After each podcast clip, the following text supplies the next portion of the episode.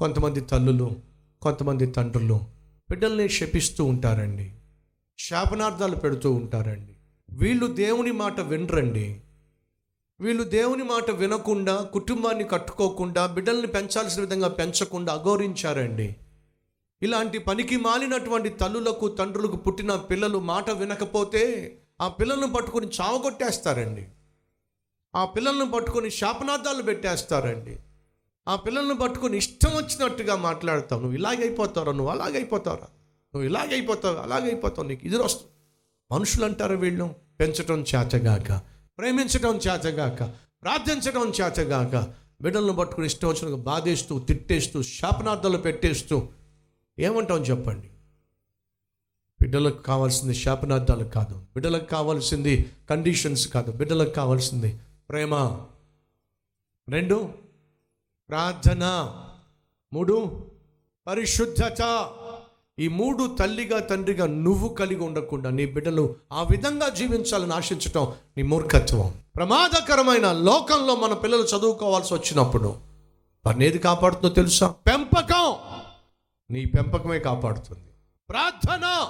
నీ ప్రార్థన కాపాడుతుంది. పరిశుద్ధత నువ్వు నేర్పించిన పరిశుద్ధతే కాపాడుతుంది.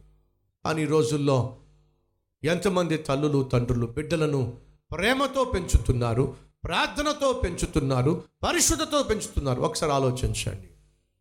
నీలోనే ప్రార్థన లేదు నీలో ప్రేమ లేదు నీలో పరిశుద్ధత లేదు. ఇక పిల్లలకి ఎలా వస్తుంది చెప్పండి. పొద్దస్తమాను పాపిష్టి స్నేహితుల మధ్య వాళ్ళు కూర్చుంటున్నప్పుడు తిరుగుతున్నప్పుడు వాళ్ళు ఏ విధంగా పరిశుద్ధంగా ప్రేమగా ప్రార్థనాపూర్వకంగా జీవించగలరు? తల్లే తండ్రే నీ లోపమే నీ పిల్లలకు శాపంగా మారుతుంది. ఆత్మీయునిగా జీవించవలసిన నీవు ఆత్మీయురాలుగా జీవించవలసిన నీవు ఆత్మీయ హీనునిగా జీవించినప్పుడు నీ ఆత్మీయ హీనత్వమే నీ పిల్లలకు బలహీనతత్వంగా మారుతుంది. తెలుసుకుంటే ఎంత మంచిది. ఆత్మీయంగా పిల్లలను పెంచినప్పుడు వారు సమయాన్ని జాగ్రత్తగా కాపాడుకుంటారు. ఆత్మీయంగా పిల్లలను పెంచినప్పుడు వాళ్ళు సులభంగా నేర్చుకుంటారు.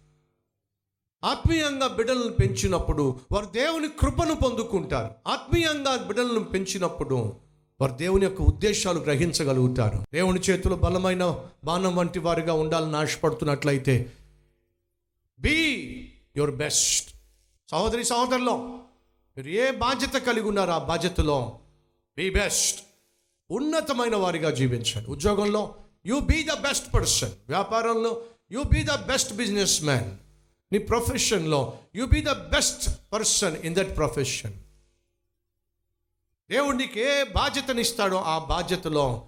You be the best be a best mother be a best father be a best wife be a best husband be a best son be a best daughter be best because our God is best నమ్మిన వాళ్ళు నాతో పాటు కలిసి ప్రార్థన చేస్తారా?